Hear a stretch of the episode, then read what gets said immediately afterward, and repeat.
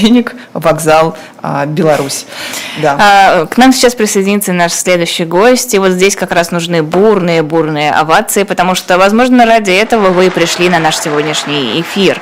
Итак, Станислав Белковский к нам присоединяется. Доброе утро.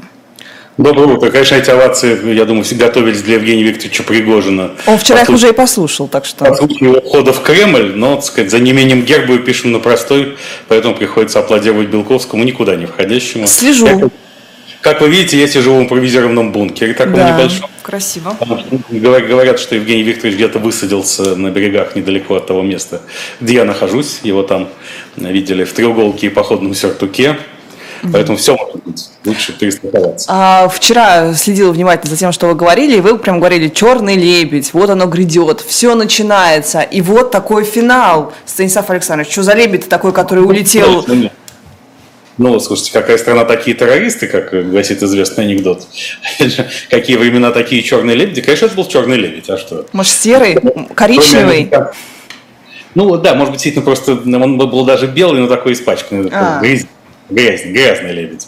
Вместо черного лебедя у нас в современной все грязное, как немножечко, даже лебедь. Uh-huh. А, вот, его, так сказать, не отмоешь до бела, с другой стороны. Но все это было, почему, очень кинематографично это было, вам не кажется?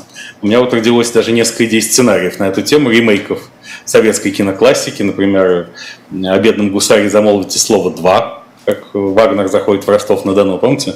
Жизнь в уездном городе начинается тогда, когда в него заходят военные. Да, Собственно, да. Ну, вчера это и происходило.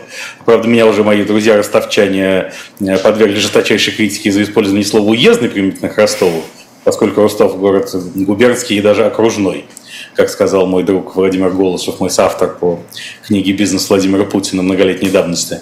А вот, да, поэтому хорошо. Жизнь в окружном городе начинается тогда, когда туда приходят военные.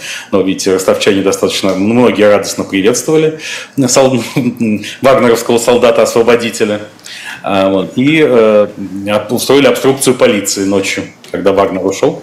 Mm-hmm. Потому что полиция, естественно, разбежалась при, первом, при, сказать, при первой угрозе. В общем, никакого сопротивления Евгению Викторовичу никто не оказывал. Он спокойно занял штаб Южного военного округа, потом без боя взял Воронеж и остановился в 200 километрах от Москвы. Ну, по его Сейчас... сообщениям. Нет, по-разному, по-разному. Есть, ну, там э, неизвестно, успели ли взорвать какие-нибудь мосты через Аку. Кажется, разобрали один. Ну, там в Коломне просто да. сдвигали, по-моему. Он там... Развели мост. Да. Да, э, хоть мост смогли развести уже то. Да уже всех, да. Тот подвиг разводчика. Здесь начиная играть, играть новыми красками. Еще один сценарий, который напрашивается, это «Звезда пленительного счастья 2». О том, как э, Наполеон возвращается с Эльбы, без единого выстрела подходит к Парижу. В этот момент ему звонит Александр I, император всероссийский, и предлагает убыть к нему. И на этом все заканчивается. Красиво. Остается Людовик XVIII, Бурбоны, а потом, а для чего все это делается? Чтобы Наполеон Бонапарт потом возглавил восстание декабристов. Что и происходит в 1825 году. Император Александр Павлович становится старцем Федором Кузьмичем, а Наполеон Бонапарт гибнет под картечью императора Николая Павловича. На этом «Звезда пленительного счастья 2» и завершается. Но согласитесь, эффект огромный от вчерашнего марша на Москву потому что выяснилось, что, в общем, э, Владимир Владимирович Путин не контролирует ситуацию в стране. И, э, то есть мы и раньше знали, что силовые структуры неэффективны в Российской Федерации. Это мы узнали в два захода. Сначала, когда вторая армия мира завязла под Авдеевкой по дороге в Берлин и Париж, и там так и находится уже 16 месяцев под Авдеевкой. До Берлина рукой подать, ну, я, кстати, на всякий случай скажу, что встреча, если вторая армия мира все же дойдет до Берлина, там встречать ее буду лично я, но надо поторопиться, потому что я там буду уже 29 июня в следующий четверг с выступлением на тему «Мир после войны», модератором которого является звезда «Эхо Москвы», пленительного счастья в одном лице, и флаконе Максим Владимирович Корников. Поэтому, пожалуйста, надеюсь, мы все с вами там увидимся. У вас есть э, три с половиной дня, чтобы добраться до Берлина. Это довольно да. Конечно, можно одолжить у Вагнера какие-нибудь транспортные средства для этого. А во второй заход, когда мы узнали, чего стоит на самом деле э, силовая вертикаль имени Владимира Владимировича Путина, это было вчера, ровно 24 июня, когда, в общем, как нож сквозь масло Вагнер прошел. Никто, никто не оказал ему никакого сопротивления. Более того, многие симпатизировали, собственно, и предвкушали, э, как он войдет в Кремль. Угу. А высшее политическое руководство страны, которое в свое время так критиковало Виктора Федоровича Януковича за бегство из резиденции Межигорья, когда ему грозила физическая опасность, как-то быстренько тоже из Москвы эвакуировался и в лице президента и премьер-министра, насколько можно судить, отправился на Валдай Президент угу. Про Петербург писали, что борты засекли через флайрадар, что они в Петербург отправились. Нет, они оказались там... на Валдае. Там а. же бункеры, знаете, там, там очень мощная инфраструктура. Причем было видно, что Владимир Владимирович не может оставить своего премьер-министра Мишустина на Москве. Потому что тогда Мишустин мог почувствовать себя первым лицом. Тут как раз приходит Пригожин, они о чем договариваются, и выясняется, что э, национальный лидер, великий и ужасный, не очень-то и нужен. А разве не опасно, Станислав Александрович, мы же вот нам все время 91 год вспоминают, разве не опасно вот эвакуироваться куда-то в бункер, когда у тебя кто-то остается? А э, это вопрос от э, психологической и прочей доминантах Владимира Владимировича. А для него доминанта – это физическая безопасность.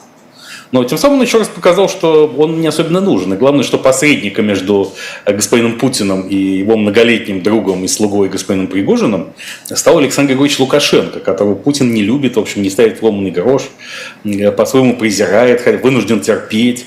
Уже давно бы заменил на какого-то более европеоидного такого человека, а не директора совхоза. И вот на тебе, что, оказывается, российскую, э, не, не российскую, это я погорячился, путинскую да. государственность спас Александр Григорьевич Лукашенко. Почему Лукашенко? Ну, э, потому что, видимо, он настоящий такой автократ-диктатор, э, который может принимать решения в тяжелых ситуациях э, в экстремальных. То есть он самостоятельно решил и начал созваниваться с Пригожиным, разруливать конфликт? Ну, понимаете, во-первых, мы не знаем, в какой степени этот конфликт был на самом деле, а в какой был инсценирован. То есть ясно, что Владимир Владимирович Путин совершенно искренне обвинял Пригожина в предательстве, но Пригожин обвинил его в предательстве еще раньше когда выяснилось, что ЧВК «Вагнер» собирались расформировать за все его заслуги э, и в Африке, и на украинских фронтах. Да, эти заслуги были достигнуты э, ценой колоссальных человеческих жертв, но в российской военной культуре и традиции это нормально. Поскольку единственное, что в РФ ничего не стоит, это человеческая жизнь. Ну, жизнь простого, недорогого россиянина, у которого нет больших денег. И вообще конфликт был по большому счету из-за денег, потому что я все-таки, как говорил прежде, так говорю и сейчас, что не надо переоценивать антисистемности господина Пригожина. Ну, он сразу, как только возникла возможность договориться, он сразу договорился. Да? Наполеон Бонапарт настоящий, а не из моего сценария «Звезда пленительного счастья 2». Да, да, да. Быстренько его пошел до конца и власть взял, безо всяких сомнений. Но у Евгения Викторовича не было такой задачи. Они с Владимиром Владимировичем оба порождение бандитского Петербурга. А какая бандитская логика, в отличие от Наполеона? Наезд откат, Наехал, получил дань, откатил. Вот. Угу. Прекрасно, совершенно верно. Сейчас перейдем к этому, почему так вообще ему позволено было сделать, но вопрос, почему его не останавливает, и почему он как нож в масло, где вообще Шойгу был Герасимов, почему нужно было Путина выступления ждать, почему сразу армия мощно не выступила, не показала себя вторая, э, самая сильная в мире? Вторая с конца армия мира, да. А первая с конца это кто? Вагнер? Все же. Нет. Ну, видите, Евгений Викторович считает, что первая армия мира это Вагнер, а вторая а. Украина. Может быть, сейчас наоборот, я не знаю. Когда Вагнер чуть не расформировали, ну, потому что так и после обращения Путина ничего не произошло. Так вот, а, а почему? Вот именно и во времени произошло. Да, и ничего не произошло, нет, потому что никто не... не такой, рейд Пригожина показал полную недееспособность. А где они? А где они? Почему даже заявлений не было никаких от Шойгу лично? Вы меня спрашиваете, где они? Ну, да, да. Ну, что? РФ одна, одна публичная политическая фигура, и та Путин. Угу. Вымучил это заявление всю ночь. И все равно читал его, оно было, оно было в записи, а не в прямом эфире. Да? Долго записывали. А, поэтому нет, ну что, а кто же может? И главное, зачем? Они же говорить-то не умеют. А кроме того, они абсолютно, в отличие от Пригожина, в чем его главное преимущество, в том, что он реальный публичный политик. Он умеет это делать, и он любит это делать. Они совершенно не публичные политики. Они боятся публичности любой, они боятся прямого соприкосновения с народом, не опосредованно толпами охраны. А лучше, чтобы народ состоял из сотрудников охраны, как это принято у Владимира Владимировича.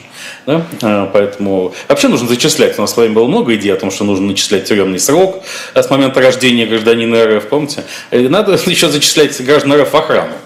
Федеральную службу охраны с момента рождения. Э, это как, как прекрасный бонус, чтобы не платить, как вся кинуть э, недорогого россиянина на деньги, как правящий элита РФ любит и умеет, потому что религия денег, культ, вот, культ Мамона, который является главной религией современной РФ, именно он, не какие-то там православие, ислам, иудаизм и буддизм, которые только для галочки существуют, а вот этот муманизм, он, да, и поэтому, собственно, он и должен, он предполагает, что жрецам деньги должны быть доступны, а профанам нет. Э, профан это 99,99 99 населения РФ. Поэтому, чтобы не платить, надо всех защищать ФСО, и чтобы каждый мог гордиться тем, что он охраняет лично Владимира Путина. Чем занимаешься? Охраняю Путина сможет отвечать любой россиянин с тех пор, как в нем просыпается дар речи. Да, вот. что здесь не так? Недавно же была новость, что четырехлетки вручили военный билет. И поэтому это будет нация полковников и генералов ФСО. Видите, какой национальный проект и какая идея. Mm-hmm. Что уже буквально к, к окончанию школы ты становишься полковником ФСО, и дальше, как известно, у тебя один из двух путей. Или в тюрьму, или в ЧВК Вагнер. Или и туда, и туда, одновременно. А, как... Ты э, приходишь в тюрьму, заходишь э, в камеру и говоришь, я полковник. А там сидят люди предшествующих поколений, которые не дослужились. Недавно была на эту тему смешная тоже зарисовка. Девушка пыталась снять кортеж, оказалось, что это тоже нельзя делать. К ней подошел парень в штатском, ну, очевидно, ФСОшник в штатском запретил снимать. А может быть, это просто был парень в штатском, который по праву рождения уже был э, ФСОшником, да. В штатском, кстати, звучит двусмысленно, потому что это может означать в одежде американского производства. Поэтому к таким парням нужно э, относиться с э, двойной осторожностью, тем более, что и, и ваша формулировка Елизавета снять кортеж тоже звучит двусмысленно. А, однозначно, по-моему, очень звучит. А, почему, э, как это повлияет, самое главное, на Владимира Путина, на систему, на режим? Вот мы проводили голосование. Бунт закончился или только все начинается? Вот на ваш взгляд, как, какие там расклады? Это ведь главная проблема спецоперации Z, которая неизбежно должна привести к, к обрушению этого режима, просто пока непонятно как. И, безусловно, черный левить в этом смысле появился. А, это демонстрация того, что за фасадом путинской системы все сгнило и прогнило напрочь, ничего нет. Чего не хватит, ничего нет. Да, сначала выяснилось, что нет армии, которая может взять Киев за три дня и подчинить Украину за пару недель. А, вчера, ровно вчера, выяснилось, что, в общем, и даже э, не очень большая группа мятежников, небольшая по сравнению с огромной общей штатной численностью Министерства обороны, ФСБ, Росгвардии, это же там сотни, ты, миллионы людей. А тут 25 тысяч человек, и те, ошибка ты и тех не доберешь, как говорилось Борисе Годунове, а, потому что по уточненным данным всего 10 тысяч было. 5 тысяч было в Ростове-на-Дону и 5 тысяч отправилось в поход на да, причем а, тут действительно это Дмитрий Уткин, который есть Вагнер изначально, боец с позывным Вагнер, а, в честь которого назван ЧВК Вагнер, он, а, собственно, был главным планировщиком этой операции, стратегом и тактиком, и действительно все было спланировано очень хорошо. Все силы были оттянуты федеральные на Ростов, а тем временем, так сказать, опять же, тихонько, спокойненько прошли через несколько регионов Центрального федерального округа и прибыли уже прямо почти в Москву. А, так что, итак, 10 тысяч мятежников, хорошо мотивированных, способны прекрасно взять власть в этой стране, и политическое руководство бежит, бежит из Москвы и Кремля а, при, первой же, при первой же реальной угрозе. Вот что было продемонстрировано вчера. Так. Что произойдет, если какие-нибудь вооруженные силы Украины численностью 100 тысяч человек пойдут на РФ-территорию, куда-нибудь туда двинутся? При том, что никакой ненависти к украинцам, когда культивируемой тщательно Кремлем, нет. Тем более Кремль уже не культивирует ненависть к украинцам. Он утверждает, что вообще с Украиной не воюем, а украинцы братья. А это США и НАТО напали на нас с территории Украины. Да, и, вот, и с Польшей сейчас поделят тщательно замаскированы, если войдут на РФ-территорию. Здесь, конечно, больше всех восхитил меня лично Дмитрий Анатольевич Медведев вчера. Вы знаете, когда Дмитрий Анатольевич Медведев выступает, э, первая мысль, которая приходит мне в последнее время в голову, первая мысль в последнее время, это вот этот же человек, это ничтожество было президентом Российской Федерации. То есть в каком-то смысле худшее уже позади. А он э, же долго грозился ядерным оружием да, всему миру, катастрофой, ударами ракетами «Сармат» по Лондону. Да. А тут вчера, когда Пригожин уже почти взял власть, к части Евгений Ильич не хотел ее брать, как я и думал. И поэтому слился при первой же возможности договориться по деньгам. Там же, мы, если хотите, к деньгам вернемся. Угу. А также другим артефактам, найденным в офисе ЧВК Вагнер Обязательно. в Петербурге.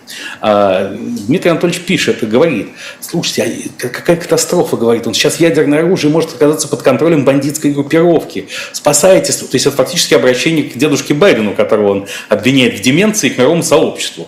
Вернее, не обвиняет в деменции, кто все время говорит, что он в деменции. Угу. Спасайтесь, спасайтесь, сейчас ядерное оружие уйдет из-под нашего контроля к Пригожину, что вы будете делать?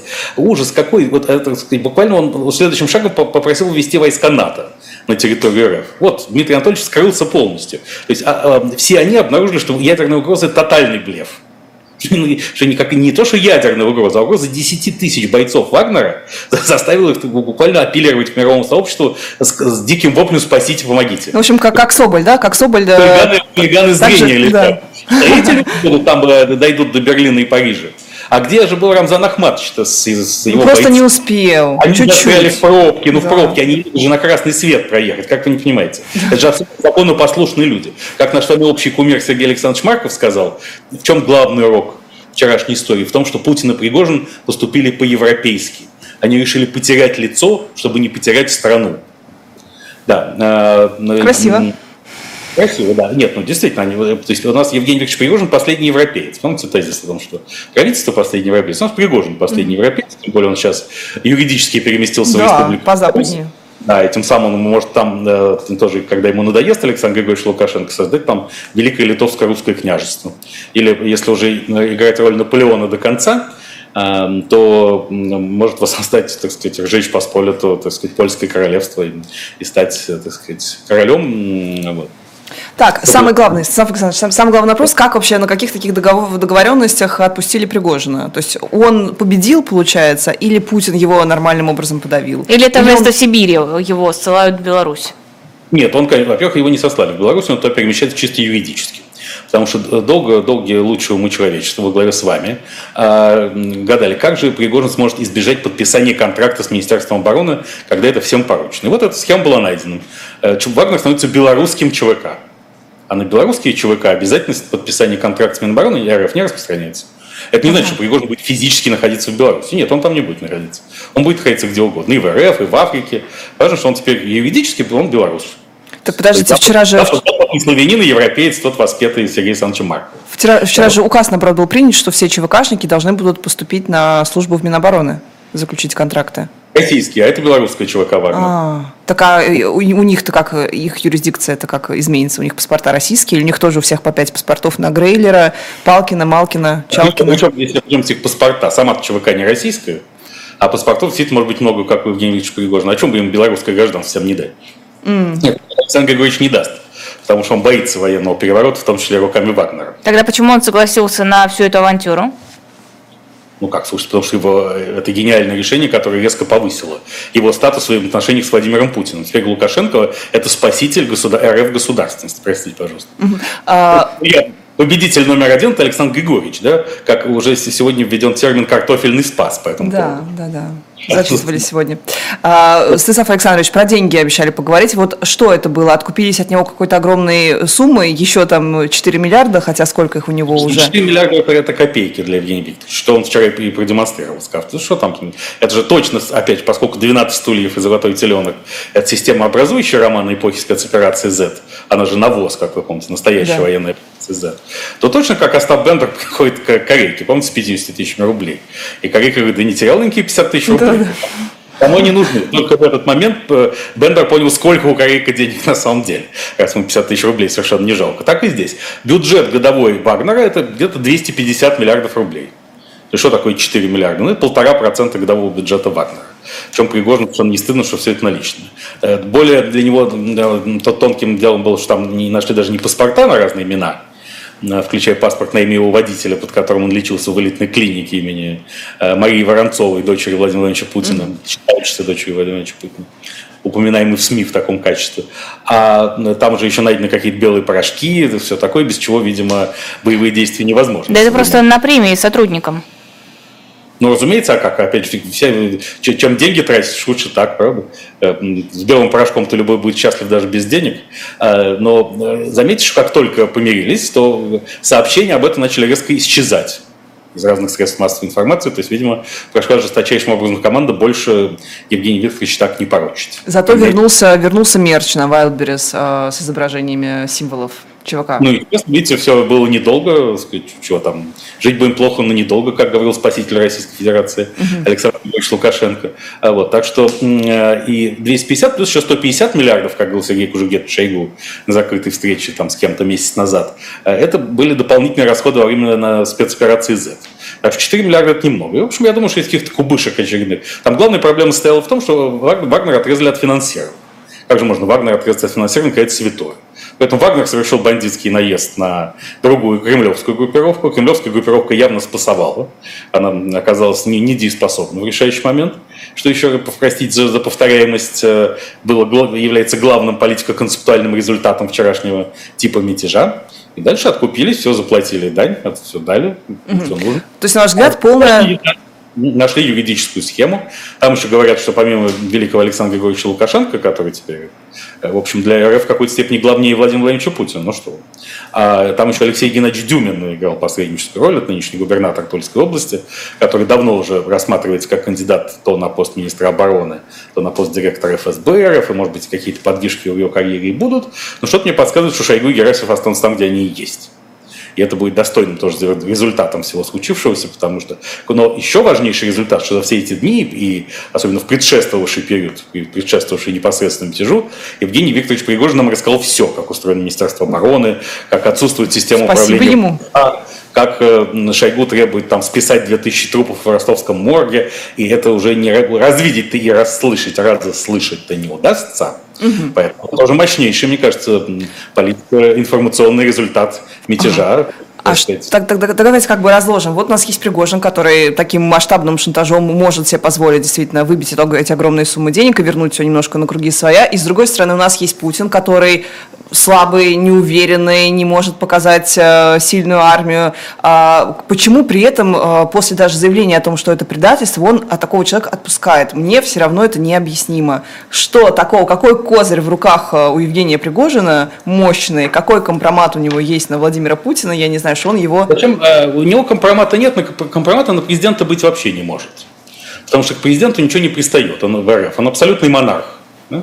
Кроме того, вчерашний, кстати, рейд показал, что никакой сейчас вся популярность Путина абсолютно дутая и мнимая, и многонациональный РФ народ умирать за своего предводителя не собирается. Да, все радостно смотрели, и многие аплодировали этим так сказать, пригожинским танкам, включая застрявшие в ростовском церкви и так далее.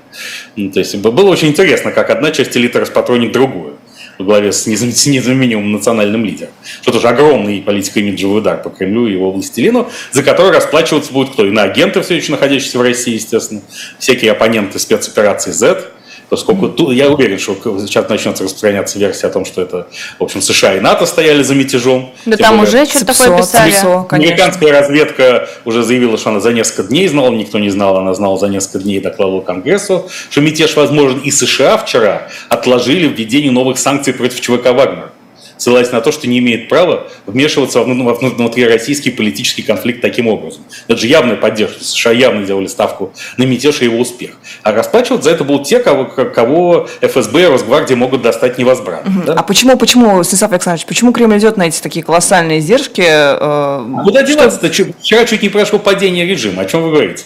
Куда ну, то есть серьезно. Ну, то есть вот реально, 5 тысяч там, 5 тысяч тут? Если, если, если 10 тысяч человек, а не 25, угу. берут без боя два крупных города, один весьма крупный Ростов, потом Воронеж, никто не оказывает сопротивления. Они пользуются народными симпатиями в значительной степени, потому что пригожинская риторика очень популярна. А, а он блистательный популист. Да, она не до всех доходит, потому что ее не показывают по телевизору, не доходит в прямом смысле.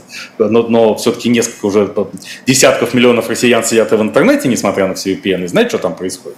Ну так что, так все это и э, Путин с Мишустиным бегут из Москвы в этот момент, э, начинают разбегаться и прочие ключевые элитарии, э, как взять Сергей Кожугет, Шойгу, господин Столяров, сбежавший в Дубай. Шойгу с Герасимовым не явились, Пригожину не осмелились в Ростов. Туда прибыл Юнус Бек Евкоров, которому все равно, и э, непосредственно друг и партнер Пригожина генерал Алексеев, первый зам начальника ГРУ Генштаба, который курировал, курирует спецназ ГРУ и э, ГРУшные ЧВК «Редут», и еще давно-давно они, собственно, вместе с Пригожиным формировали войска ЧВК «Вагнер», в том числе для боев в Сирии. То есть явились те люди, которых Пригожин бы заведомо не тронул, остальные испугались. А, при всем при этом... Пригожин ликвидировал же несколько самолетов и вертолетов. Да, уже 6. космических сил, воздушно-космических сил РФ. Погибло 15 воздушных регулярных войск, могло и больше. Причем сбили там Ил-22, кажется, с 10... Это пункт управления он сбил войск Южного военного округа, летающий пункт управления. Слушай, ну, о какой стабильности эта система? Он сказал способ... случайно, ну случайно. Он ну, сказал, что там работал, просто, да, какой-то идиот все, что слетало, бил. Да, ну, с мизинцем смахнул, и чашка упала со стола. Это случайно, это еще, так сказать, особо брутальное издевательство над Кремлем. Ну так случайно допустили в расход командный пункт управления Южным военным округом. Ну потому а... что тупой, тупой ПВОшник, если верить этой цитате, значит там да. не разобрать, а сбивал все, что можно. То есть, иными словами, ни один, там, э, бойцы Вагнера не погибли ни, ни один. Вторая армия мира ничего не смогла с ними сделать. ФСБшники, полицейские, разгвардейцы куда-то рассосались. Рамзан Ахматович Кадыров застрял в пробке и стоял на красный свет э, при въезде в Ростов. И вот десятитысячная группировка чуть не взяла власть в стране и могла бы взять, если бы у Пригожина была такая цель. У нее такой цели просто не было. А, а цель была расторговать эту ситуацию, получить свои гигантские деньги и найти юридическую схему продолжения участия в боях без того, чтобы подчиняться Министерству обороны. Грандиозно. Тот вот факт это, вообще гениальный. Медведь, который да. Свои угрозы засунул себе в резиновую попу и начал кричать «спасите да, э, уважаемых американских партнеров». Вот чего же стоит эта власть? А, тогда вопрос, если все эту слабость видели, это замешательство, брожение, да, то каковы будут последствия возможные? Какой-то повтор, может быть, будет? Или запуск что-то предпримет? Нет, ну, э, разброты шатания, безусловно, усилятся, и усилятся весьма. А, потому что как бы считалось, что международная изоляция приводит к какому-то внутреннему укреплению. Внутреннего укрепления не произошло. А, международные партнеры, с одной стороны, усилят давление, в том числе в направлении скорейшего прекращения спецоперации Z. Что такое прекращение спецоперации Z? Это отвод РФ войск на линию соприкосновения, ну да, не 91 года, но 22, 23 февраля 2022. Угу. Это понятно. И кроме того, в РФ будет нарастать влияние партии, которая будет призывать Владимира Владимировича к тому же. Одной из ключевых фигур этой партии является, безусловно, Евгений Викторович Пригожин. Я думаю, что с вчерашнего дня в эту же партию встраивается Александр Григорьевич Лукашенко. Но становится понятно, что если э, Вагнер чуть не захватил власть в РФ, то что уж там пытаться дожимать то уважаемых украинских партнеров. Э, это дожать никак не удастся. Чем дальше будет идти эта война, тем более действительно с нарастающей поддержкой НАТО на украинской стороне, то тем печальные перспективы Путинской Российской Федерации. Путин это и так знает, он ищет меры уже достаточно давно, и всех этих злобных клоунов он запускал которые грозились ядерным оружием, чтобы что вот есть такие настроения, но, э, но он, конечно, этого не допустит. Но со вчерашнего дня понятно, что э, кто бы там ни писал статья о необходимости превентивного ядерного удара по Европе, его не будет. Понятно. Ага. А... Путин, собственно, вчера опять... Э, Путин был на грани того, чтобы призвать мировое сообщество его спасать. Да, но смотрите, с другой стороны, у нас же такие относительные успехи на фронте, то есть западная пресса пишет о том, что контрнаступление не настолько успешно, насколько бы им хотелось, проходит, и это, в принципе, плюс-минус все издания констатируют. Вот что на, на военном... Разумеется, да, ну, так сказать, ну, оно еще и не думала, мы еще не думали начинать, как говорит А, понятно, понятно. И с Пригожным также, да? Если бы хотели убить, убили бы, но не хотели. Ну, ну как, Пригожин, по крайней мере, вчера доказал. Ага. Надо сказать, что, что, это именно так. А, он остановился в миллиметре от успеха. Э, другое дело, что успех был ему не нужен в, в этом смысле. Поскольку он, он остается по-прежнему системным достаточно игроком, и он да не вот стал... вы что? А вот скажите мне, вы сказали, что он с ним даже будет контактировать, Пригожин, будет его как-то убеждать. Они что, будут общаться? То есть человек публично говорит, это предатель, это мятежник, а будет с ним общаться президент? Нет, ну Путин же не любит общаться с людьми, которым неприятно в данный момент. Будут общаться через Дюмина или через, через Лукашенко, через кого-то еще, какая разница. Можно еще совиную почту отправлять. Ну, в дупле можно, знаете, как Дубровский, там что-нибудь оставлять за тысячу. Поскольку Путин интернетом не пользуется, у него нет такой возможности, к тому же это не секретно. А потом железные маски могут применяться, они могут общаться через двойников. Да. Тут, кстати, снова возник кризис с двойниками, когда выяснилось, что Путин э, за два дня до мятежа одновременно присутствовал на заседании Совбеза и на возложении каких-то там венков в Александровском саду. И это уже отметили рассерженные патриоты, в частности, полковник Алкснес. И тут снова, снова идет брожение, поэтому в крайнем случае да, будут какие-нибудь двойники с обеих сторон. Так сказать. В общем, они придумают, как пообщаться. А... Цифровые аватары типа Жириновского тоже никто не отменял. Искусственный интеллект, чат GPT э, можно легко сделать, так сказать, и и э, Пригожина и Путина. Кстати, на этой э, на оптимистической ноте я еще призываю подписываться на YouTube-канал Белковский, где как раз в недавней премьере очередного эпизода шоу «Время» Белковского много говорится о Наполеоне и о том, как он, почему он ходил на Россию на самом деле, как он проиграл, почему, и как он отрекся от престола ровно 22 июня 1815 года. Поэтому нельзя исключать, что отречение Владимира Владимировича будет составной частью вообще большого пакта о предоставлении гарантий как Российской Федерации, так и лично ему. Но ну, а в конечном счете в результате определенных косметологических процедур можно изменить Владимира Владимировича Путина до неузнаваемости и сделать его тем самым неуязвимым для любых внешних Вчера проектов. другой искусственный интеллект уже Жириновского Владимир тоже уже изменил Владимира Путина. Путина узнаваемости, да, ну и да. узнаваемость-то была. Да, кстати говоря. А, Пригожин вчера вот так прям победителем таким покидал, да, Ростов, что-то со всеми там руками. А, Конечно, его радостно приветствовали, потому что, как сказал Козьма Прутков, это цитируется в фильме о бедном гусаре замолвите слово «один», хотя это на самом деле Козьма Прутков этого не говорил. Это придумал Григорий Горин, сценарист этого фильма. А, жизнь в уездном городе, прошу прощения, в окружном, да. не прекращается даже тогда, когда оттуда уходит человек, а партнер. Это не видим о бедном гусаре замолвите слово «два». Кстати, напоминаю вам, что мы к сегодняшнему дню должны были уже подготовить стартап э, левой рукой через правое ухо. Помните? Да, И конечно. Мы не готовы, но да, да, мы готовимся же, правда? К премьере, конечно, через две недели да. презентуем обязательно. А, друзья мои, подписывайтесь обязательно на телеграм-канал искусственного интеллекта, который называется Станислав Белковский, на YouTube-канал Станислава Белковского, на YouTube-канал Лиза Лазерсон а, и на что еще? Можете на, на мой телеграм-канал тоже подписаться и на живой гвоздь, конечно, само собой, да. если все еще не подписались, и на телеграм-канал, и на YouTube-канал. Да, и заходите. приходите на живой гвоздь программы 29 июня на мое выступление в Берлине. Совершенно верно, с Максимом Курниковым, нашим любимым. И здесь опять должны быть бурные аплодисменты. А еще shop.diletant.media, заходите, пожалуйста, выбирайте книги, журналы, когда вы их покупаете, вы нас поддерживаете, мы это очень ценим. Спасибо большое, всем пока. Пока-пока.